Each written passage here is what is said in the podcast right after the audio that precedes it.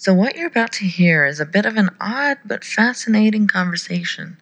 One where I was determined not to discuss religion in detail, actually, for once. I wanted to focus on politics, and it was harder than you can imagine. My guest, Saba Ahmed, who's a Republican Muslim willing to support Trump, was totally mind boggling and occasionally left me at a loss for words.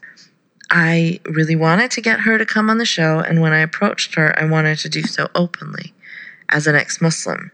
I told her we could totally just focus on politics for our discussion and leave our religious differences out of it. And she very kindly agreed. Good on her for that. Not many conservative Muslims would be open to appearing on an apostate's show. So it did catch me a bit by surprise that she couldn't stop bringing up how wonderful her faith is and other various lovely religious views, which I tried very hard not to comment on, other than to say I totally disagreed it's very important that even if you don't plan on having a shouting match or challenging someone at every step, you at least make your disagreement known, especially while conversing with someone who has pretty questionable views. Right after doing this interview, someone sent me a clip of her and Asra Nomani discussing shaming women, abortions, having children out of wedlock, and gay rights. And Saba said some really ugh, interesting things that I wish I had had a chance to question her on. I wish I'd just seen this video before. But I haven't perfected my time machine yet, so I'm just going to have to discuss them here right now by myself. I can't figure Saba out entirely because there's so much contradiction. Trump supporting Muslim, I know, I know. Shouldn't be surprising, but during this chat with uh, Asra she had, she very kindly apologize for whatever shaming and intolerance Asra may have received from Muslims for having a child out of wedlock, but said it wasn't reflective of the Islam she believes in. She then goes on to say she herself would engage in shaming an employee who ended up pregnant outside of marriage. I'm paraphrasing, obviously, but her words were that she would probably recommend to her pregnant employee that she should get married soon. I mean, on the one hand, you're saying it's not reflective of the Islam you follow because it's lovely and tolerant. And on the other hand, you're saying that your hypothetical employee would be told basically she cannot be pregnant and unmarried, and so should hurry the fuck up and get married. It's bizarre that an employer would even think it's their place to recommend marriage. And Asra's face at this point is priceless. I'll put the link in the description so you guys can check this clip out. To Saba's credit, though, she does seem a bit flexible about abortions, like a bit, because of health issues, rape, and a tiny bit better than some Christian conservatives I've seen on this topic. When asked, however, if she would hire someone gay to work for her organization, she defers to the law, smiles, and says that they are required to not discriminate. Um, so that's that. Would she want to hire someone gay for her organization is another story, and at least she's honest about her views. In the growing attempts to make Islam seem more compatible with the 21st century, it's often denied that it's homophobic at all, or that people are opposed to homosexuality. So, this type of honesty does strike me as refreshing. And this is when it gets interesting. Saba says gay Muslims wouldn't be welcomed in Islam. I tend to agree with that. But Asra, whom I wholeheartedly support and think is wonderful, by the way, she jumps in to say that that's not true, that this is simply the puritanical conservative interpretation of Islam, and that the liberal interpretation welcomes them, and that gay Muslim organizations exist. Okay, absolutely, they do. But I think to move ahead with promoting liberal interpretations of Islam, we do need to accept that, on the whole, the way it's interpreted by most Muslims, Islam is not accepting of homosexuality. The scriptures provide that raw material for the homophobia that exists. It's not just that it was plucked out of thin air. Instead of saying that's not true, we can say sadly, it is true, but there are alternative interpretations, and we can change this. We can shift public opinion on this. Anyway, that's a whole other discussion. This one is about Trump and the experience of being a Muslim Republican. Enjoy. Make sure that uh, that program doesn't contain controversial subjects and uh, you're not impolite to people. No, definitely not, Dad. You know me. I'm never, ever controversial or yeah? impolite. Yeah, yeah, yeah. okay. Welcome to Conversations with your lovable, never pisses anyone off, never been banned from Facebook or YouTube, never been sabotaged or censored for politely expressing a difference of opinion. Ex Muslim host Eiynah, keeping it non controversial.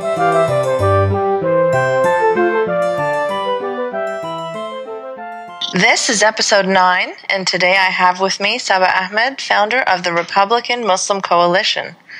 She wants a Republican in the White House, even if it's Donald Trump. She's worn a U.S. flag hijab on Fox News and made waves on the internet because of it. Here she is. Hi, Saba. How's it going? Hello.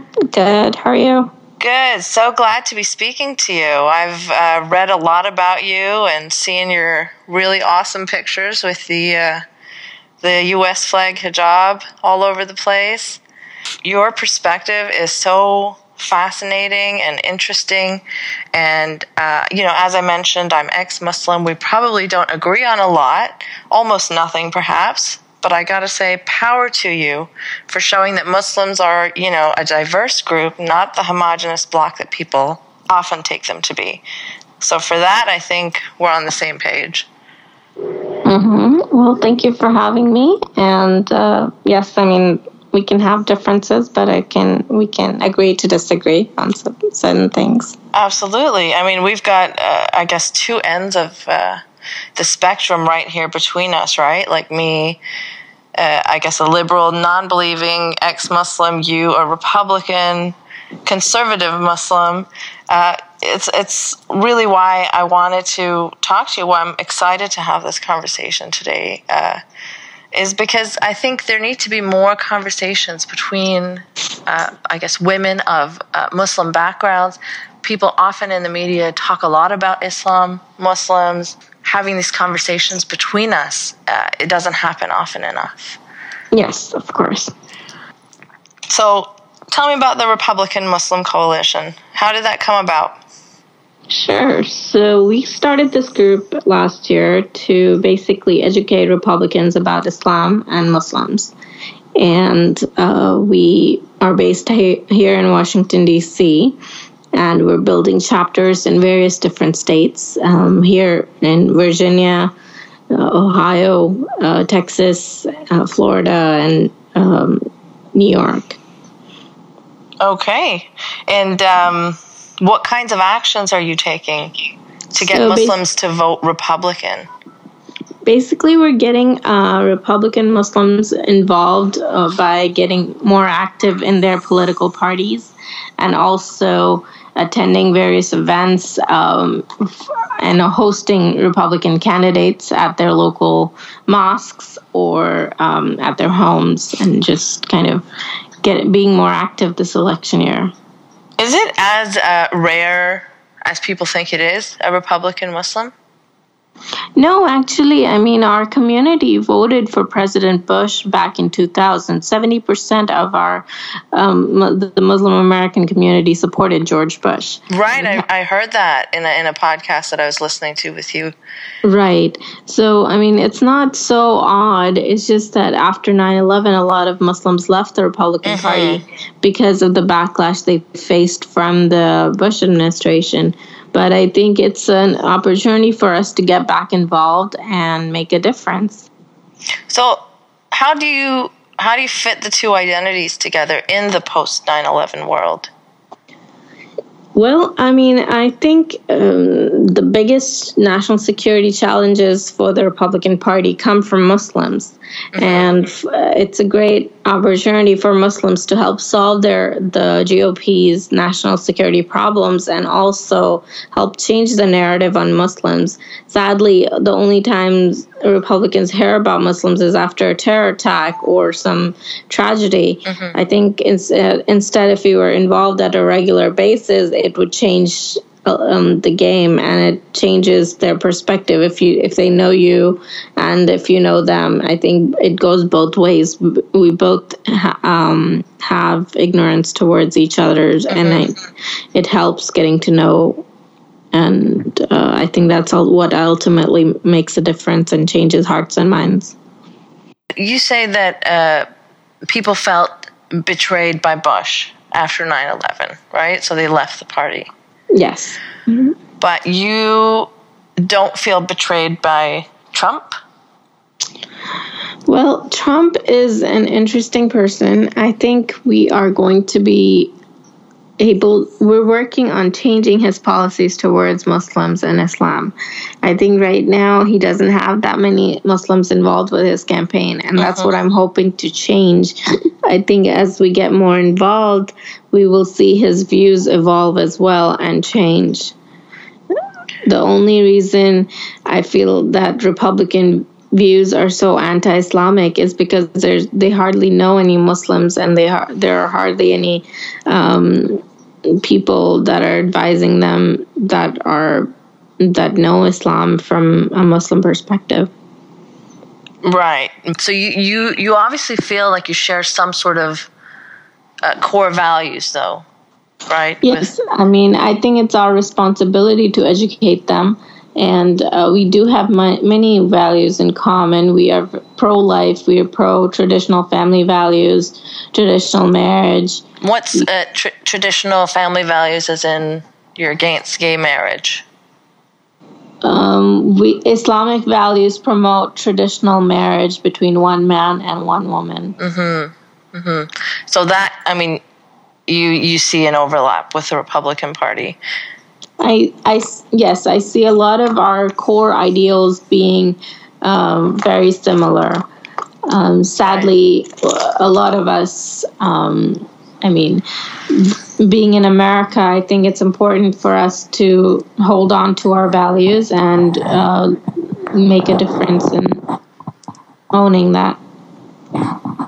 So it's, yeah, I guess those are the exact reasons why I wouldn't be a Republican, but I, I understand your point. I mean, again, I disagree with all those things, but I've often, you know, I've discussed it with my family, my Muslim family, that it's interesting that even in Canada, uh, the Muslims mostly vote liberal and not conservative, even though the values um, align better with conservatives or Republicans. Well, we're better welcomed within the Democratic Party. Exactly. So Yeah. it's that one issue, but otherwise, it doesn't really work out. Yeah, I mean we're very much pro-life. We're we're uh, we don't uh, promote abortion either, and um, so like you know the uh, values that we care about do align with the Republican Party ideals. Uh, sadly, some of the candidates are not exactly espousing those values, but we we hope to bring them back towards the, what the core ideal Republican Party is supposed to be. And if we, uh, my um, goal is that more Muslims would get involved in the Republican Party and change the GOP narrative on Islam and Muslims. We can't afford more wars. We can't afford more hatred. And it, So and you all- feel that this is like a smaller point of contention than being welcomed in to the country as a whole?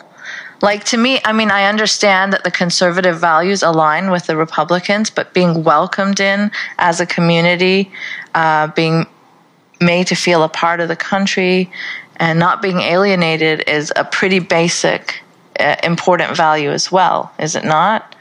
Right, and I, I- think we are very much welcomed in this country. This is uh, United States is a land of immigrants, and we have about seven million Muslim Americans, and we do enjoy the luxuries of this country, the law and order, security situation. At least we're not living in Iraq or Syria where things are horrible. Absolutely, I agree. So I think, But I'm talking about the- right. Despite all the negativity that's maybe thrown at us, I think we still have great opportunities in this country to make a difference and to give back to the country by changing the perspective on Islam and Muslims. Certainly, but when it comes to Islam and Muslims, when uh, Republican candidates are saying things like, you know, that they should be banned they should not be allowed in. There should be a total, you know, stop put on Muslims entering. How Right. is I this something that you reconcile with? I, I even Well- though Donald Trump has toned down on his uh, Muslim, and obviously it's an unconstitutional idea to ban people based on religion. at this point, I'm thinking of how bizarre this conversation is. That a Muslim is defending Trump, to me, a critic of Islam, whilst calling his ideas unconstitutional and still saying, but no, no, no, he softened on those crazy ideas. I mean, how do you support someone to run for president of your country that you think already has unconstitutional ideas? My head hurts. Ban people based on religion. Uh, there are many federal laws that ban religious discrimination, and so that that sort of a law can never actually become passed out of Congress or actually become law. So I don't think that that's uh, what I'm too worried about. I think by the time Donald Trump goes through the general election, he's going to change a lot of his perspective on uh, what he's said. And he's already backtracked on a lot of these issues.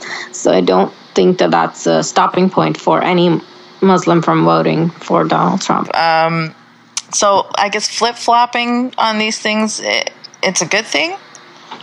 Well, no, definitely not. But I think evolving in views is definitely welcomed. And uh, if we can change their hearts and minds and possibly have Muslims involved in his administration and on his cabinet, I think that could make a huge uh, difference. I read an article once about Muslims in Tennessee, I think it was, uh, in the Bible Belt, how they reported being, this is pre 9 11, how they reported being happier than Muslim counterparts in more progressive uh, American cities.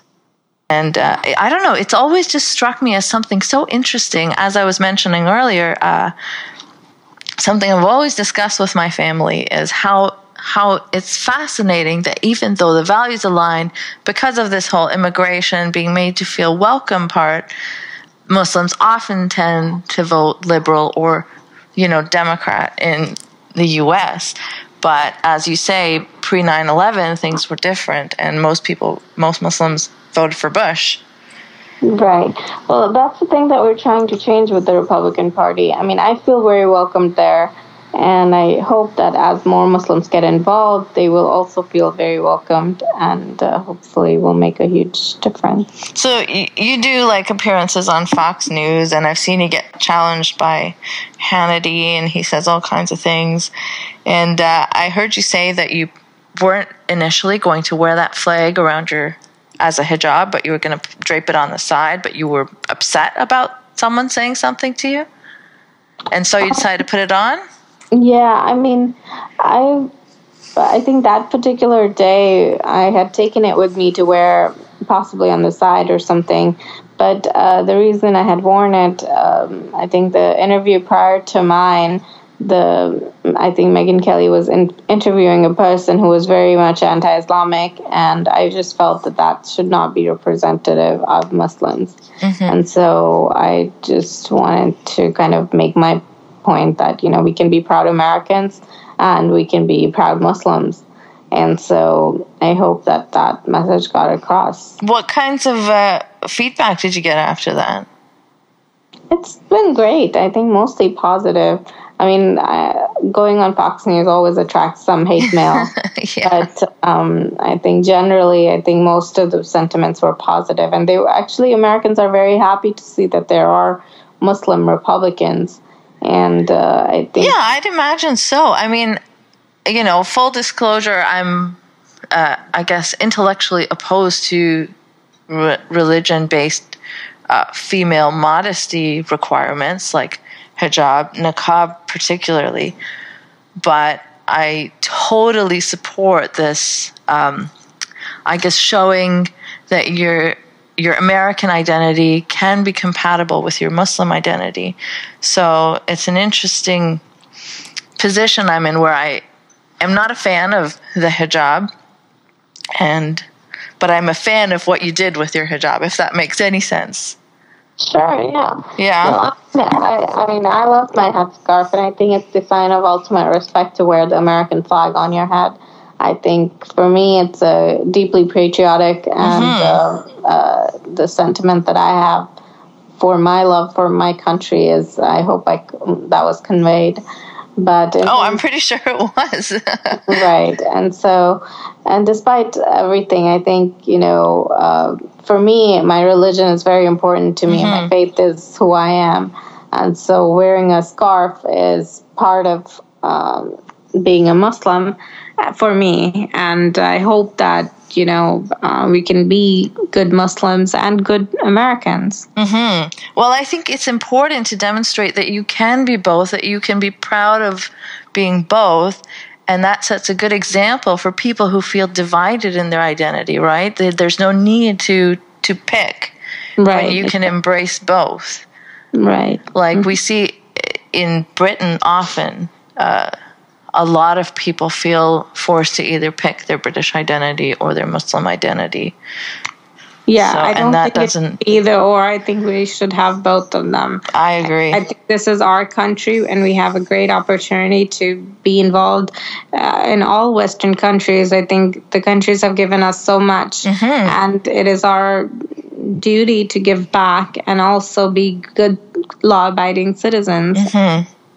And uh, did, did you ever hear any negative feedback from the Muslim community about that U.S. flag hijab? No, I mean, uh, obviously some. Um, but that just comes with you know being a woman. I think. yeah, yeah, of And course. so, um, but I, I mean, I don't really care much for those opinions.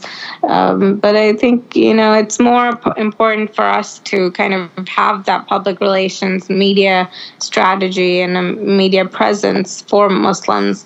And uh, not in a national security context, but just generally Muslims involved in American politics. Yeah, and we need to show the diversity, right? So that people stop thinking there's only one kind of Muslim, Exactly. Right. and that would be the unpatriotic to the West kind that they have in their mind, which is not necessarily true.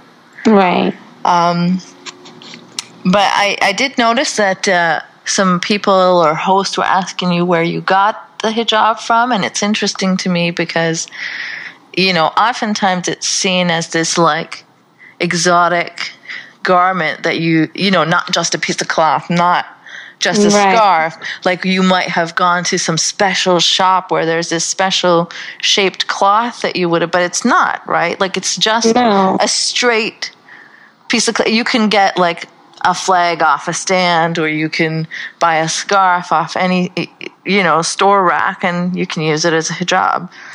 Right. Well, I mean, that was particularly the. Uh, I mean, in Times Square, New York, you find all this mm-hmm. patriotic stuff, mm-hmm. and I think I just grabbed that scarf off the one of the street carts over there. It was nothing fancy, but it was very patriotic, and I loved mm-hmm. it. And it wasn't like specifically a hijab, right? It was just No, a, it's a shawl. right, right, right. Yeah, it was just um, you know something that you find often in New York or here, even here in Washington D.C.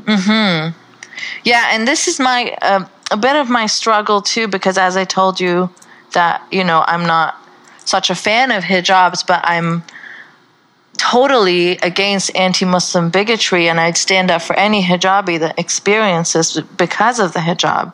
For me, I have to highlight the importance of normalizing, not necessarily the hijab, but the hijabis which are seen as so different from the average population. Do you find do you find that people see you or make judgments or assumptions because you wear a hijab?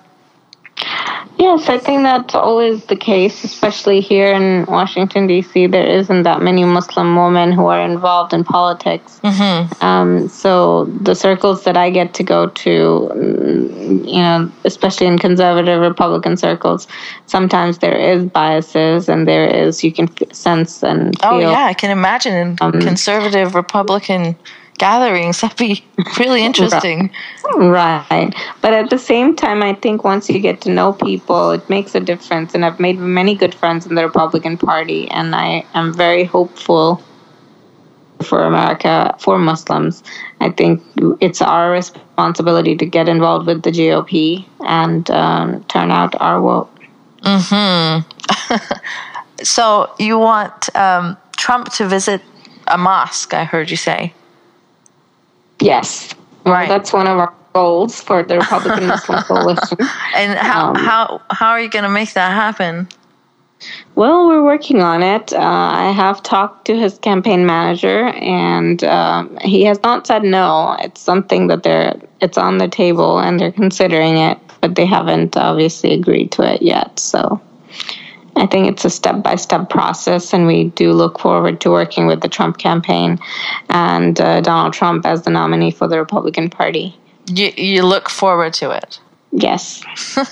Again, it's a it's very hard for me to wrap my head around this, but uh, power to you for being a unique voice. Definitely. Um, how's your family on this? Like, are they all Republicans as well, or do you have like heated dinner table discussions?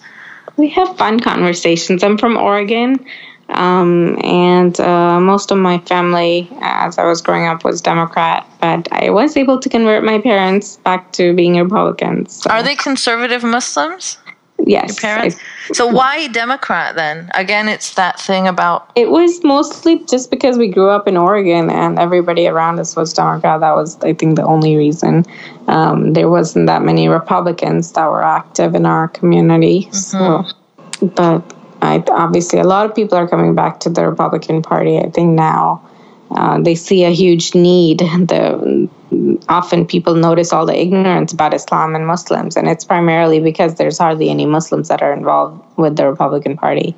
Yes, we will face challenges. Yes, there will be issues, but at the same time, we need to have a thicker skin. We need to have get involved, be on the table instead of being on the menu. I think. Yeah, well, you know, when you say thicker skin, I, I think I totally agree with that because I do find that some things are blown out of proportion. Some things in in our community, in the Muslim community, Right. uh, I mean, you can only complain so much, and you can't have that victim mentality. If no, absolutely not. And um, if you're going to keep screaming Islamophobia about everything, the real victims of anti-Muslim bigotry kind of get lost.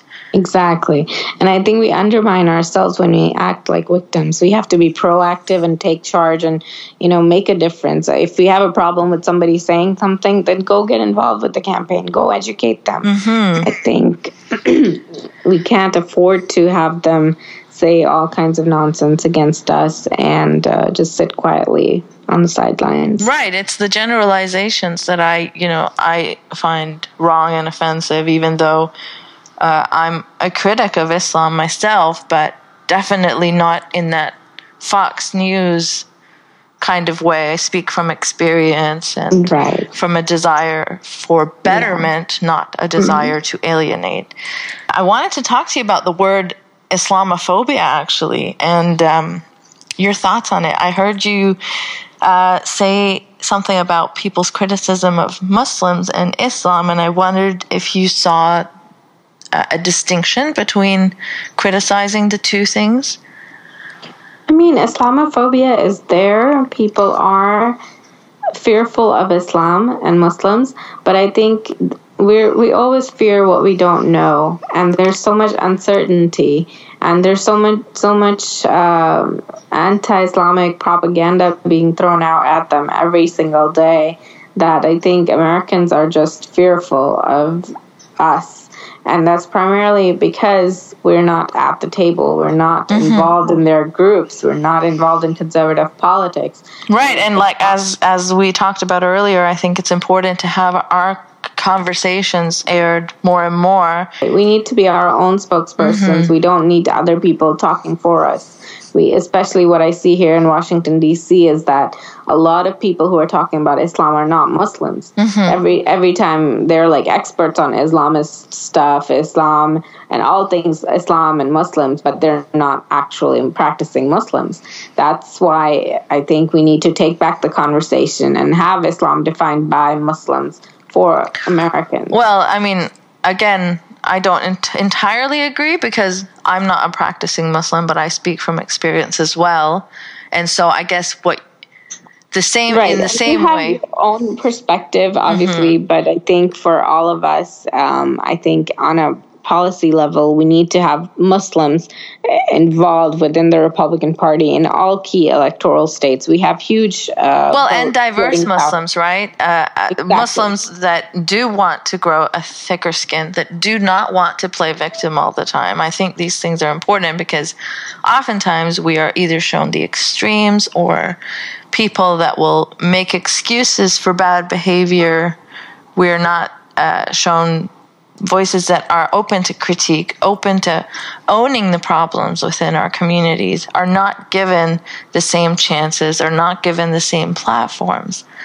Uh, right. And I think that that's important and that adds to the diversity, right? If you always see Muslims that are like in denial about some clear issues within our communities, as you, I heard you say that there is a problem with uh, being an outspoken woman and gaining that voice. And imams are always men, women are not viewed at the same level. And I guess you must experience some struggles with that being an outspoken Republican, politically active woman, right? Yeah, I mean, but that's like, you know, everybody has their own challenges. I don't think, um, but I think it is what we make of our lives. We all have struggles, but we need to make the best of what we're given. And I'm I feel truly blessed to be in America. And I feel like God has given us great opportunities here in Washington, D.C. to make a difference and make our voices heard. We should just do our best and uh, defend our faith and defend our country uh, you know, it's it's great that you can bring those two together. Now, the the initial point I had wanted to make was the difference between criticizing Muslims and criticizing Islam, and if you perceived it as different, or do you see it as the same? Like, is a criticism of Islam necessarily an attack on Muslims? Is that how you see it? Um, I mean, it's a part of it, but obviously not every criticism has to be taken as an insult. Mm-hmm. It, there are, you know, we can we can agree to disagree and have the bigger perspective. And uh, yes, people may have different thoughts about us, or they may be fearful, but we need to kind of. Uh, educate them and uh, take back the narrative. Right, but this is what I'm saying is slightly. I'm trying to make my point clear. Like how, say, people criticize conservative Christianity um, in terms of uh, not being open to gay marriage or abortion rights. These are values that you share. But it's not necessarily like us coming from a xenophobic place because these are criticisms that exist for for you know, conservative Christians, Republicans, uh, anyone, anyone that is opposing the direction that I guess uh, the liberal world is going in. And I understand we totally can agree to disagree on those things. I'm not pushing you on those uh, values. I'm just trying to uh, show that these things are not necessarily coming from a place of hate for Muslims. Is that something that you can agree yes, to? Definitely. Or? I mean, I know a lot of Christian groups face similar challenges as mm-hmm, well. Mm-hmm. I mean, the culture of America is definitely changing, and it's not very uh, uh, supportive of, of, the core Christian Islamic mm-hmm, beliefs. Mm-hmm. But I think uh, it's still fairly important for us to hold on to our values and what our faith teaches us, builds strong families, strong communities.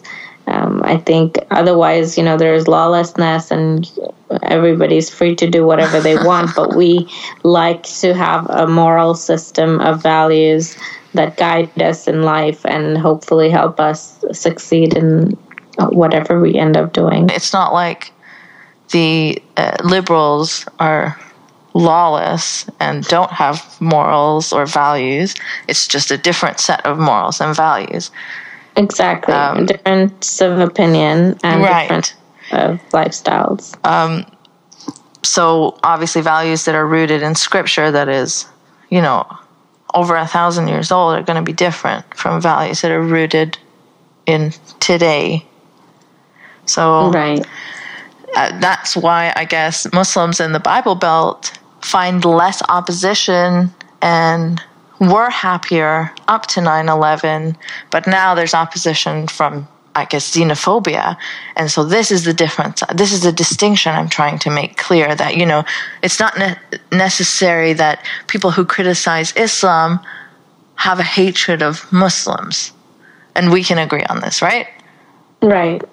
So it, this is why I have a ter- I have an issue with the term Islamophobia because many good people that are just believers of secularism, that are just you know non-religious, they just um, they hold all religion equally in disregard. But it's not a particular hate for Islam. It's just uh, wanting to be secular. It's not Islamophobia. So, is this a term maybe that we can I think Muslimophobia would be a more accurate term, or anti-Muslim bigotry. These are these are the issues that I have. Like even as a non-Muslim, even as an atheist, I am offended by Trump. And it's interesting that as a conservative Muslim, you're not. Um, but to me, anti Muslim bigotry is a problem, and I'm sure it is to you as well. But criticism of Islam, to me, doesn't fall into that.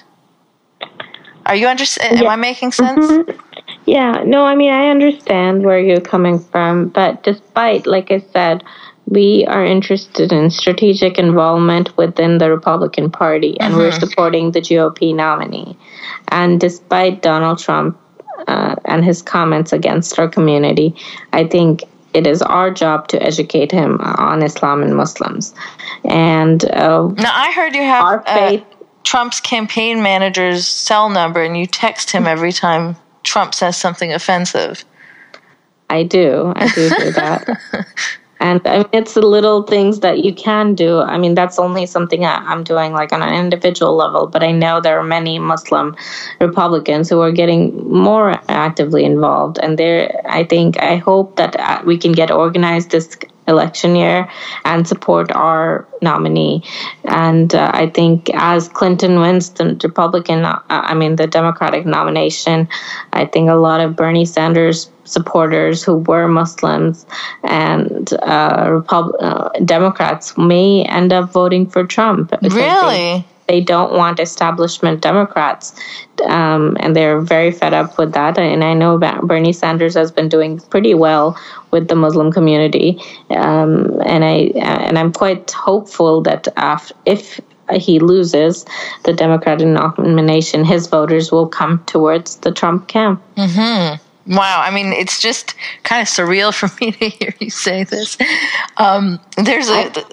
There's a I group think, called Muslims for Trump. Have you come across them before?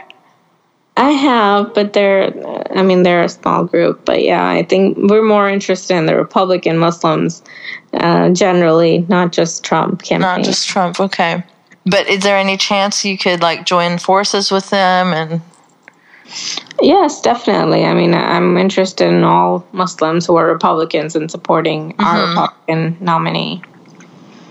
I appreciate so much that you're willing to have this conversation. Um, I'm, mm-hmm. I'm guessing it's not, you know, it's not the easiest conversation to have, especially with someone else from the community who has the opposite views. It's not the easiest conversation for me either, but it's an important one and uh, an interesting these one. These are all uh, important conversations that we need to have. I think if I can speak to conservatives or if I can speak to somebody who has has completely no knowledge of Islam. Mm-hmm. Um, it's just as similar for me to talk to you mm-hmm. or to anyone else. So I do have knowledge of Islam, though. I grew up in Saudi Arabia. Mm-hmm. Yeah, so it's not it's not similar, but we have different views. But I think Right. we're coming And from. Saudi Islam is oh no, no, it's Every- different. Everybody has their own views on yeah, Islam. absolutely. I agree. Um, but I think if we can agree on the core principles of Islam, I think that's what's more important for me. hmm I mean, we don't we don't agree on those because Right. I'm an atheist, but but that's cool. Whatever, you know, we're just here to have an interesting discussion. Um, Well, and if you're ever interested in coming back to Islam, we're always welcome. oh, really? that's really that's awesome. Thanks for saying that. Um, I don't even know how that would work. I've been without it for so long. Um, Well, we believe God forgives everyone, no matter what your sins or no matter what. And when you come back to Islam, everything else gets wiped out. And so um, you think even like after half my life of being like a an atheist, God God would forgive me?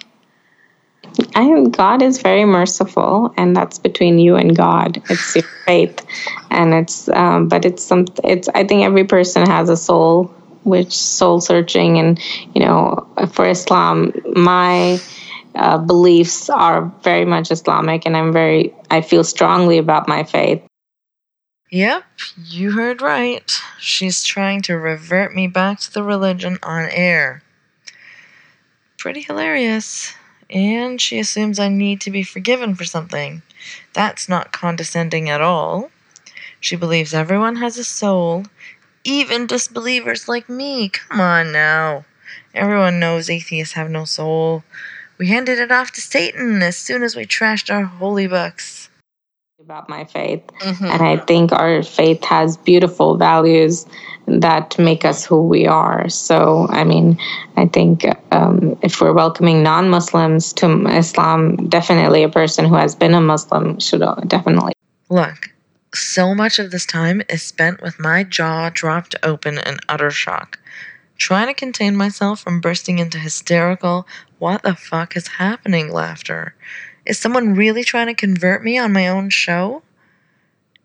And I totally wouldn't have interrupted your podcast listening with a postscript if she had held to the original understanding of keeping our religious differences out of this conversation, but instead she tried to recruit me into it. Yeah, Should definitely. but feel- I mean, the apostasy uh, uh, laws altogether don't really make much room for apostates coming back, right? Like, No, I mean they can. I mean, a lot of people apostate, uh, uh, left Islam after Prophet Muhammad's death, but um, they were welcomed back by his caliphs, um, Abu Bakr, others. I think it was more important for us to be united as Muslims rather than you know divide ourselves. but there are there there is some talk of uh, beheading and killing apostates. No, in hadith and stuff. Well, that would be the ISIS interpretation. Religion in general is something that contradicts itself quite often, and people find ways to justify opposing things. The fact of the matter is, many hadith do exist. Sahih Bukhari hadith, considered most authentic, commanding the killing of apostates. People may sift through and find some loving messages of tolerance in religion, but to deny the existence of violence and intolerance within Scripture is unfair and really glosses over the reasons that apostates face so much hell from the Muslim community. It's important to note that while these hadith exist, many average Muslims don't even know about them. Many ignore them, consider them something for another time, invalid in today's day and age. So it's not fair to hold every single Muslim accountable for what's contained in their scripture, just like it's not fair to hold every single Christian, Hindu, or Jew for what's in their scriptures, which they may or may not have read. It's not like all Muslims willingly condone the intolerance, but too many are happy to deny or slide it under the carpet. And this is the issue denial. Until people accept the plausibility of these more violent interpretations, we can never move forward. We can never build bridges between apostates and their practicing families, for example. Yeah, the ISIS interpretation. This is the American Islam. We're always happy to have Muslims, and Well, we're happy I to have new Muslims and anything who was interested in coming back. So, Well, I mean, it's not just ISIS. I, I think uh, Pakistan doesn't look so nicely upon apostasy. Saudi definitely doesn't appreciate it. Um, but I am totally happy to go with your version, which is much more welcoming and um, doesn't want to behead me. That said, though, I think I've, sorry, what? Of course not. I think it's like I said, it's it's between a person and God. Like I don't know how good of a Muslim I am. I mean, anybody. It's hard. We shouldn't be judging each other. And I think at the end of the day, it's between a person and their and God directly. Yeah, that's the right in- attitude to have. I think if people, you know, believe in a higher power, then why not let that higher power sort people out rather than trying to give them their own version of justice when they don't don't know the entire picture. I never understood that. I mean, I don't even believe in a higher power, so Right. but I think- hypothetically speaking, Yeah, I mean, the core ideals of Islam are very much about peace and justice. And I think, you know, people. Uh, we'll have to agree to disagree there, but but yeah, if that's what you take from it, good. I, I I'm on board with that. I think that's awesome. I mean, the people I love most in this world are Muslim. exactly. So my parents are Muslim, my family is Muslim, but you know, I've always I've always been someone that's not a fan of religion, but um, we can all learn to get along. I think we should. And uh, I wish our motherlands would uh, adopt these more modern interpretations of Islam too. That'd be great. Yeah, I mean, I think we are. We that's what we need to work. What on. can we do to get apostates more welcomed? The ex-Muslim community, and it is it is a growing community. How can we bridge that gap between our Muslim families and those who have left the faith without necessarily asking them to come back? Because in most cases, that's not that's not an option. That's not going to happen but we would still like to have that connection with our culture, with our families. How can we not alienate? You know, you hear stories of kids who leave Islam and they're thrown out of their houses and they're cut off from their families. What can we do to bridge that gap? I think we need to be supportive and bring back um, people that may be misguided. Especially as you know, in Islam and in our Muslim communities, we have strong family values and strong culture, uh, which gives us our strength. When you throw someone out of in the from the community, and they they have to start all over again, and uh, it's very challenging, and it's a harsh world.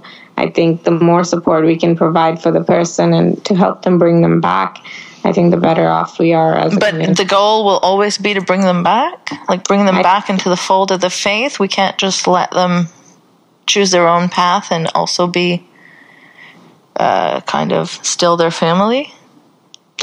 Yeah, I mean, uh, we can definitely have them uh, stay part of the family. I think the better, but yeah, the goal, ultimate goal, would be to bring them back to, to Islam.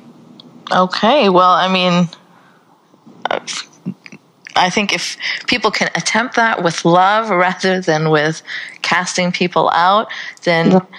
People can deal with it on their own terms. It's much easier to say no to someone who's still willing to love you. Because, I Yes. mean, Mhm. most ex Muslims I know will not be coming back. So I don't think that's a realistic option. But definitely having parents lovingly wish that is a better way to deal with it than hatefully throw them out of the family. Right. So, yeah, well, I think it's been a great conversation, Saba. Thank you so much Sure. Thank you. for you. having this conversation. Good luck with uh, getting Trump to a mosque. and uh, I would love to see pictures of that. And Inshallah. um, thank you for offering me uh, the chance to accept Islam again today. Not today, maybe another day.